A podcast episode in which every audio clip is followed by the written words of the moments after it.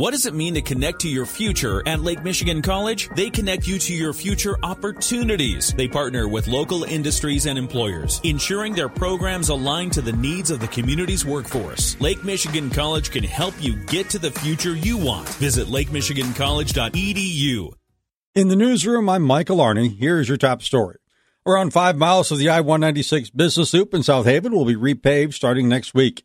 Michigan Department of Transportation spokesman Nick Schirripa tells us the agency will repair and repave the road from 15th Avenue to 73rd Street, including the ramps at exit 20 on Phoenix Street there will be some traffic changes. For the most of it, it's going to be single lane closures, small backups, little delays, but for the most part, you're going to be able to get through it. There will be different detours posted next month in April as we start doing the work at the intersection. Schirripa says the detours will uh, change in different phases of the project. They'll be posted. This is a $5.1 million investment. We're improving that intersection, new pavement, that kind of thing, and, and the same thing along the business loop. Anytime we can replace aging and cracking pavement is a good thing. So certainly we'll improve the ride quality and, and improve safety for folks. Project also includes concrete pavement replacement at the I-196 Business Loop and Blue Star Highway intersection.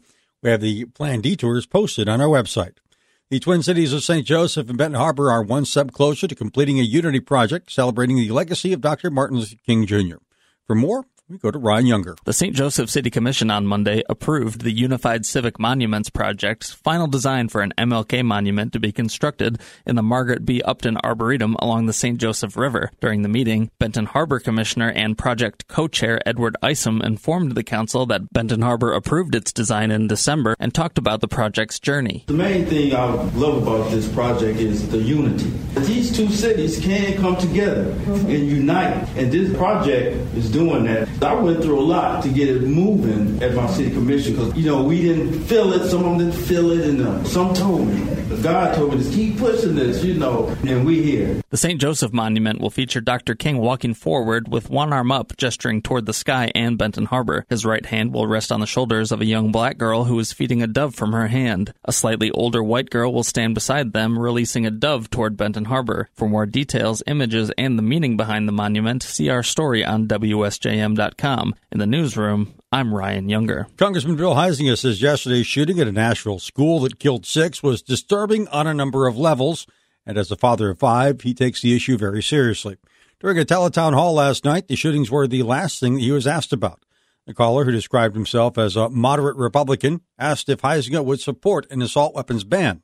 Huizenga says that's tricky. When you get into the quote assault weapons ban, that is something that's been adjudicated. It's really definitions, and they have just simply not held up in court. Huizenga says he believes most people support the bump stock ban, adding he supports measures to make schools safer. I have sponsored a number of bills and voted for a number of bills about securing our schools, giving teachers and students and officers resources, putting money into specifically school resource officers mental health. Mental health is a huge part of this. Huizenga says there's a culture problem in the U.S. that's contributed to the rash of mass shootings.